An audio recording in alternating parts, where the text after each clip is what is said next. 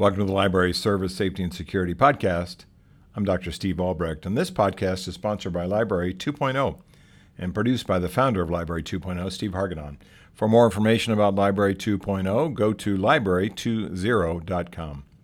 My topic for this half hour is a personal one, which certainly resonates with me and may resonate with you as well, which is imposter syndrome. You may have it. I have it. I've had it for a long time. Whatever you have done in your personal or professional life doesn't seem to measure up when you compare it to other people. Whatever you've done in your professional life in the library doesn't seem to measure up to your peers or other library leaders or other employees or people that came before you or that are coming up behind you. If you're in a promotional position, it doesn't seem to matter. You can do the best and most creative and most interesting work, and it doesn't always feel that satisfying. It's odd how that is. We'll talk about it. Professionally, this is a classic issue with a lot of people, and personally, it's a concerning issue with a lot of people because it makes them feel bad about what they have done, and it's not good enough. And so we'll talk about the origins of imposter syndrome and maybe some tools and ideas for creating an environment where you feel better about yourself and all that you have accomplished to this point. A recent article in the New Yorker magazine went back in time and looked at the origins of imposter syndrome. 1978, Pauline Clance and Dr. Suzanne Imes, I-M-E-S, these two ladies were working together on an article which they published. Pauline Clance was a professor of psychology at Georgia State University, and Dr. Suzanne Imes was a psychologist. And their piece in 1978 was about imposter syndrome, the phrase they coined, and they connected it to women that they had seen in their work and in their psychology practice, who had come to them unsatisfied and disappointed in the state of their lives, even though they had had a large number of contributions, educational contributions, publishing, families, careers, things like that, where they just did not feel like they measured up when compared to other people. And these personal comparisons, the self-comparison, they called the imposter syndrome because it was never true if you looked at it from an outsider's perspective. You have done a lot in your life, but when you turn that sort of introspectively and you compare yourself to kids and peers and people that you grew up with and other students and friends and successful people in your life, that you just don't measure up, and that's a hard burden to carry around. I want to talk about the concept, at least from my own perspective, and maybe think about some ideas and tools that you can give to yourself to say, I am worthy and successful. I am a good person based on what I have done. And even if I've done a little compared to a lot of other people, or I've done a lot compared to a lot of other people, it's not how we should measure our happiness in life. So it's easy, I believe, and this is certainly proven out in our culture these days, that when you compare yourself to other people and you say, well, look at this person who has 45,000 friends on Facebook and on social media, and each of their tweets gets 1.6 million likes. It's hard to compare yourself to people like that in a realistic way, and sometimes we still do that. We look at celebrities, we look at social media influencers, we look at sports figures, and we say, I could never do what that person has done, and why bother to try? And even though I've been successful in my own life and career, I don't measure up when compared to those types of people. But it's even deeper than that, which is you say to yourself, when I compare myself perhaps to my siblings, if you have those, or I compare myself to my friends or people I went to school with, or I compare myself to teachers that I have known, or I compare myself to people who have mentored me in my professional life. I compare myself to my enemies or rivals or the people that don't care for me. It's easy to feel this imposter syndrome. When I look at my own life, I would seem on paper pretty successful. 4 college degrees, 26 published books, a lot of work in various careers where I am perceived as a thought leader. I wrote the first book in the country on workplace violence. I've interviewed 3 workplace violence murderers. Nobody else that I know who is not active in law enforcement has ever done that and published about it. I have handled hundreds of threat assessment cases. I've taught lots and lots of workplace violence prevention programs, which people have said you have saved lives, Steve, with your work, and I'm appreciative of that. I've been working in library safety and security for 23 years, 2 books in that subject, hundreds of library workshops, live and in person, and thousands of libraries that I have trained, or thousands of librarians in many library locations around the country, but it still doesn't feel like enough. Finishing my most recent book, the 26th one, has already got me thinking about what 27 will be, and what I have a list of topics, of course, of about 10 things that I want to launch into, but what will be the direction I go with that book and what I do with it, and the energy I put into it, when is it enough? And so sometimes you look at people that have done one thing in their careers, one specialty issue, one thing that they're known for, and that's sufficient for them. And they look at it and they think that's a good career, a good run. I have done good work on this one particular thing which I'm known for. I put my heart and soul into it, and I don't compare myself to other people. But if you're like me, and you have advanced education degrees, or you have a work that you have done across your career field which has been important and significant, can you stop and see the value that you have created? Can you stop and see the worth that you have created for yourself? Can you see the contribution that you make to the success of other people? Can you see the contribution that you make to society and the communities that you serve? And sometimes with imposter syndrome, the answer is no. And it's a weird sort of a feeling to have accomplishments that maybe you're proud of externally, but not necessarily proud of internally. To have accomplishments and successes in your personal and professional life that most people, when looking at them from a distance, would say, that's a good life, that's a good work run. The things that you have done have mattered. So why is it with imposter syndrome, and I think it's different certainly for men and women for a variety of reasons, where imposter syndrome overwhelms our thinking about these things? And I think for women, the challenge is that they have to work harder, and oftentimes in male-based environments, they have to be more successful and prove themselves, especially in male-based environments. I think for some men, they never feel like they measure up to their fathers. They don't measure up to the other males in their life that have been role models. They don't measure up to people that have been substantially more successful, especially financially successful than they are. And that creates that imposter syndrome. So certainly there's two different ways by gender to look at it. There are two different ways to look at it. What's the personal impact in terms of imposter syndrome for you, and what's the professional impact? You could have both.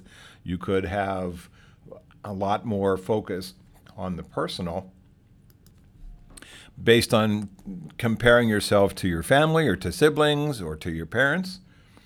You could feel good about your personal life and not have imposter syndrome there, but you could feel substantially underwhelmed and sort of demotivated and even burnt out when you consider yourself when compared to people in your professional life. Certainly, we cannot look at celebrities, social media people, influencers, I guess is the word, and sports figures and compare yourself to them, because that's just different air. That's just rarefied air. Most people at professional level in sports have a skill, a genetic talent to hit a baseball or a tennis ball or to shoot a basketball or a hockey puck or to kick a football or anything else, a soccer ball, that the rest of us just don't have and would never get. And so sometimes we still feel like, well, I could do that. I see it when I go to the baseball game here in my town. I go to a minor league baseball team, and people yell at the players, and I think you can't do what they can do, but they believe they can. So when you look at unreachable heights, celebrity heights or sports heroes, things like that, that's the wrong measurement. So I think sometimes people get caught up in the idea that my life would be better if I was richer or famous or had these sports skills or these celebrity skills, looks or acting talent or singing talent, and my life would be better. But with real imposter syndrome, it goes back to these comparisons constantly that you make with other people that, and if we're all doing it to some degree or the other, we're all envious or jealous or sad or curious about other people's success, it's quite the obstacle. And so when I look at the two areas where this most comes from, it would certainly be your childhood, how you were raised by your parents, the influence of your teachers, the influence of your church, the influence of your friends and even their parents, the things that you hear from other people that you either do or do not measure up, you know, whether it's the honor roll or advanced placement courses or where you graduated in high school or college with your GPA, what your SAT scores, all those things are all about comparison. And think of all the areas in your childhood where you're constantly told, even by your parents who are trying to be well-meaning, that, well, A minus is pretty good, but, you know, how come it's not A plus? And B plus is pretty good, but how come it's not A minus? If that's what the measure that you hear all the time, it's easy to get into that. I'm not quite good enough. I don't quite measure up, especially in the eyes of the people that are most important to me, my family. And so that's a tough one. And then as you get older, this sense of comparison to others is built into our professional lives. It's built into how you get promoted. It's built into how you get hired. It's built into what assignments or activities are delegated to you based on your skills and expertise. It's built into the sort of sense of the rat race that we have all found ourselves in, where we're just working to you know, longer hours and missing our families and hurting our health and feeling burnt out. And to what conclusion? To where you feel like this is enough. And the hours that I put into this place as a library leader or a library employee is sufficient, and it's enough. And this place will be here tomorrow, and it'll be here long after I'm gone. But this comparison piece makes us feel insignificant. This comparison piece makes us feel blind to our accomplishments. And it's an odd human condition to feel that way. I sometimes feel the more I accomplish in my professional career, the more I feel like at my age that time is running out to do all the things that I want to do. And so I can't stop and smell the roses on a particular accomplishment. I have to move on to the next thing. And if you feel that way, that's imposter syndrome times 1,000, that you cannot stop and enjoy your success. You cannot stop comparing it to other people, and you cannot stop wondering whether the people in your life who may not even be around anymore, your parents could be long gone, that they would still judge your success based on some other criteria besides the fact that you did the best you could and you did accomplish a lot. So it's interesting to me as I look at imposter syndrome, how it affects employees and how this sense of feeling not worthy and that you're not doing enough for your organization can lead to overwork and workaholism and feeling burnt out and feeling like you're not appreciated for what you do in comparison to other people, meaning that other people don't work as hard as you and get credit for your good ideas, perhaps, or other people don't work as hard as you and they go home with not a guilty conscience. They feel fine about it, that your levels of expertise and your professionalism and your ability to meet deadlines sometimes becomes part of one of those situations where your boss has higher and higher expectations for you. They expect you to be great. They expect you to be very skilled in what you do, very high expectations. They're disappointed when you're not, and that leaks out to you where you say, I have to keep doing what I'm doing, keep working hard, keep striving, keep trying to achieve. And so I oftentimes think about this as a supervisor. When I was a boss, did I recognize people that were trying their best and did accomplish things? And did I step past their accomplishment and go, that was great, let's move on to the next thing? Or did I actually help them relish what they did that was successful? I hope that I was a good boss in that respect, that I used praise, and that I helped them stop to smell the roses, and that we looked at accomplishments in longer than just a 10-second review and then on to the next project. But I don't know. I sometimes think about my own imposter syndrome as affecting the way that I was a supervisor. And that may be your issue as well, where you say, am I putting unrealistic expectations on folks that work for me? Because I have unrealistic expectations about my own success, that I can't relish and enjoy the things that I have done, no matter how small or no matter how large. I guess, you know, I was looking at a quote from a writer, and he was talking about, he was saying that he had finished a book and he had met one of his colleagues for coffee and was talking about the fact that he just finished the manuscript. This author's name is Stephen Pressfield, Stephen with a V, Pressfield, press like common spelling and field. Stephen Pressfield has written a lot about history. He's written historical novels. He's also written books about writing, and I find his stuff really useful for me as kind of a motivation, because what he talks about is sort of the demon which interferes with the muse, and the fact that your mind is always trying to talk you out of your success, and that your mind is always trying to denigrate the work that you are doing, especially as a writer. And I find his stuff very motivational. But his meeting with his colleague, you know, basically the person said, "Great, congratulations, you finished your book. What's the next thing you're working on?" And that's that idea that's not sufficient. That the book he just finished, which was a labor of love, I'm sure it took 1 to 2 years, whatever it was, how long it takes me sometimes, is not celebrated. It's okay, moving on to the next thing. So we can define imposter syndrome in degrees. You either have it a lot. Sometimes I feel like I have it 25% of my personality. Sometimes I feel like I have it 75% of my personality. We can define imposter syndrome as something that can be crippling, because you cannot find the joy in things, and you take the joy out of things, especially in successful accomplishments, because it just doesn't seem to be enough. We can find imposter syndrome to be crippling when you are in competition with peers or family members or siblings or colleagues, and it's not useful for your relationships with them. But it's really more about self-esteem and how you feel that what you have done is not good enough, and that you're striving for a goal which is unreachable, or that you're striving for a goal which other people have said is, you've got it, you've reached it, it's there, you've accomplished those things, but it just doesn't sink in with you. So what do we do about all this stuff? I've talked to therapists as a patient and as a colleague about these things, and they have a variety of answers. And sometimes when you talk to people about the concept of not feeling great about your successes, not being able to appreciate your successes, people are surprised, as if you could just flip a switch and do it.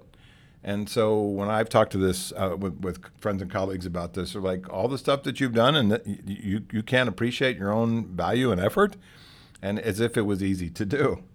So I guess a couple things come to mind as potential solutions. One is that you really have to stop comparing yourself to others. First off, as someone said on social media, probably 500 or 600 times I've seen this quote, nobody cares about you, they only care about themselves. Mostly people are dialed into their own issues, their own families, their own work, their own kids, their own finances, whatever. People aren't staying up nights worrying about what you're doing.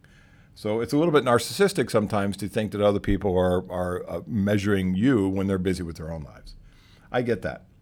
I think comparison is no longer useful when you reach adulthood, because those days of comparing yourself to school kids in the schoolyard in terms of grades and how good you are in PE and the clothes you wore and the haircut you had and all the other stuff that we hammer on each other during peer as peer pressure and during puberty and going up from especially a K through 12 environment.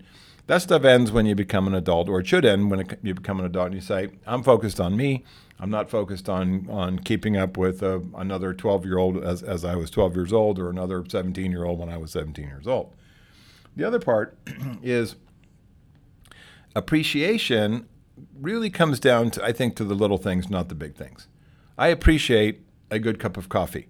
I appreciate something that someone made for me to eat that was delicious. I appreciate the sunshine in the morning when I'm sitting outside with my dogs. I appreciate my dogs. I appreciate my family. I appreciate a lot of little things, and I have sort of the Zen moment of what is particularly good about this particular moment right now. And riding in the car, listening to nice music, a nice can of Diet Coke for me to drink on a hot day as I go somewhere, it's all good.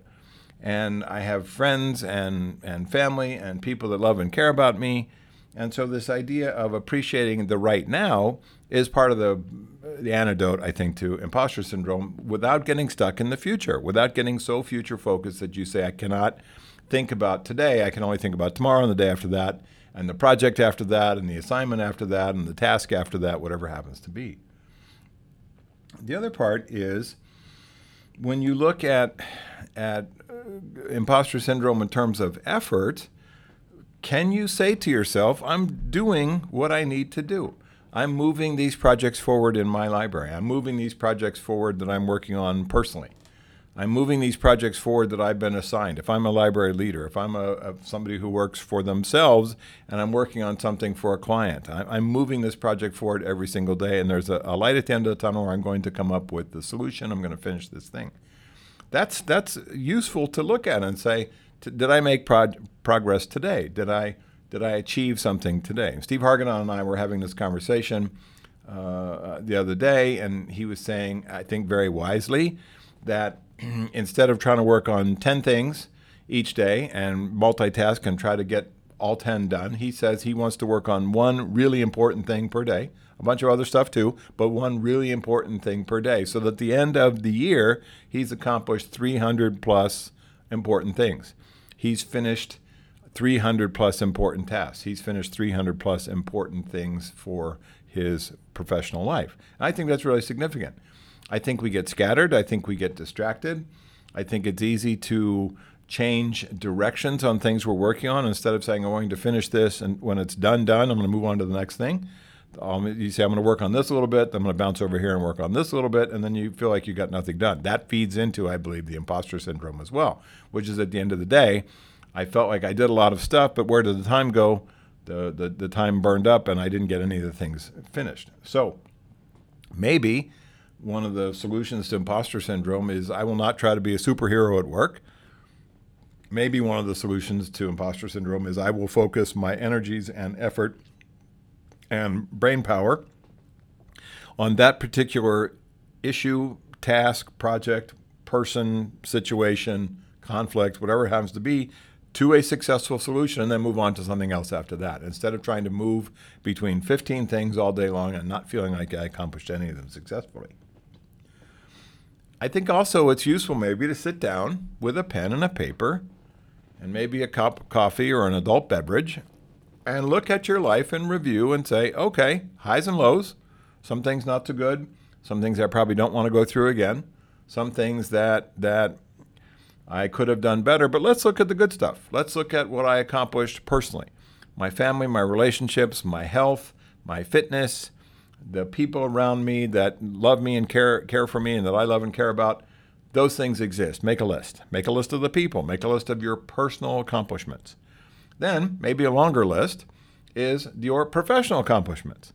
What have I done in terms of my educational background, my certifications, my promotions? What jobs have I worked on in different cities, different parts of my town, different locations where I've advanced and improved and promoted? What tasks or responsibilities have I taken on now that I did not do 10 years ago? What are the things in my professional life that I belong to groups or associations, I've published or written, I've created? What kind of things that I have built for the library, displays and programs and community programs and activism, where I brought people into this environment that perhaps did not know about it or understand their library environment, now they do. Capture that stuff. Capture those things. Make a list that you can see visually that say, here's what I've done that's great. Here's what I've done that has been useful to others. Here's what I've done that has been personally satisfying, as well as professionally satisfying when I look at my career. And I think it's important to say, these things exist. People can't take them away. I have, when I think about it from my own life, I have some legacy products, my books, my training programs, the things that exist that when I retire, they're still going to be around. And there are things that I have done that have helped people, and they've said so. And do I embrace those compliments? Do I embrace the idea that people said what you did mattered, what you did for our organization matters? Can you embrace those same things yourself? So this list, if you think about it and you take some time to really flesh it out, could be quite long. There could be a lot of things that you've done personally and professionally that are important, significant accomplishments. And I guess the function of the exercise is to go, oh yeah, these things did happen. I did do these things for myself, for my community, for my organization, for my family. I did do these things on behalf of others. I did some of these things on behalf of me because they were the right thing to do for my life and career at that moment. So I think making a list makes a big difference. And I think the last part is catching yourself. And I guess it's an awareness of imposter syndrome to say, it's not true. I don't have to listen to the little voice in my head that says you're not good enough, you're not worthy enough, you haven't accomplished enough. I don't have to listen to that voice. Now, that's difficult because of all the voices you hear during the day, the one that is in your head is the most, the loudest. It's not necessarily the most logical, but it's the most prevalent, certainly, and the one that interferes with your thoughts most often, your own intrusive, sometimes internal voice. But hearing that voice saying you're no good because you haven't done these five other things, or you're no good because you only have an AA degree instead of a BA degree, and you're no good because you only have a master's degree instead of a doctorate, and you don't have two doctorates, how come you don't have that? That process will never end if you get stuck listening to the little voice. So I think part of your mastery, and I'm not saying that we tamp it down completely, but your mastery of imposter syndrome is to continue to say to yourself, positive self-talk, I am good. I have accomplished a lot. I am successful. People do value what I do. They value what I have created. They value the relationships and the way that I work with them in my personal life and my professional life. That positive self-talk keeps you out of that modality of I need to do more, I need to work harder, I haven't worked hard enough in my life. So when I think about this imposter syndrome, it's a challenge. And I think about the ways that I can give myself a break. And I'm asking you to give yourself a break as well. And if you're involved in library leadership work as a coach or mentor, this may be something that you see in employees. You may see it in employees that are mid-career. You may see it in employees that are at the end of their career. You may see it in employees who are just starting out and don't feel like they've done very much, even though they've done a lot to get to where they are with you. They may have college experience and they may have work experience that's not as lengthy or as detailed as you or somebody else, but it's still important. And I think as part of the coaching process, you can talk to people about the same sense of not comparing themselves to other people all the time and not denigrating their own successes and being positive and identifying those things that they have done at whatever stage they are in their career. And that's part of the coaching discussion as well. So thanks for listening to my thought process there, my kind of deep dive, my self-confession into imposter syndrome. I hope it helped. My thanks to the producer of the Library Services, Safety, and Security podcast, Steve Hargadon. For more information, visit Library 2.0 at library20.com. And until next time, I'm Dr. Steve Albrecht. Thanks for listening to the Library Service, Safety, and Security podcast.